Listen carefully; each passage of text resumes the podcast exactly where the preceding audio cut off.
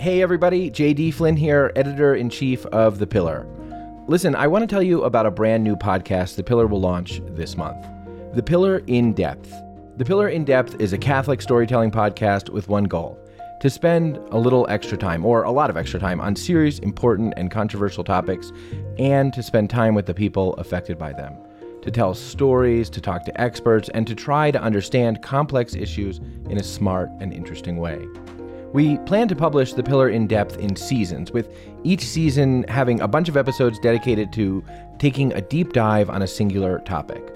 Our host is longtime Catholic journalist Kate Olivera, and our first season is about the recent reversal of Roe v. Wade. Kate has some powerful voices and interesting ideas lined up. She'll bring you viewpoints and experiences you probably haven't heard before. She's going in depth.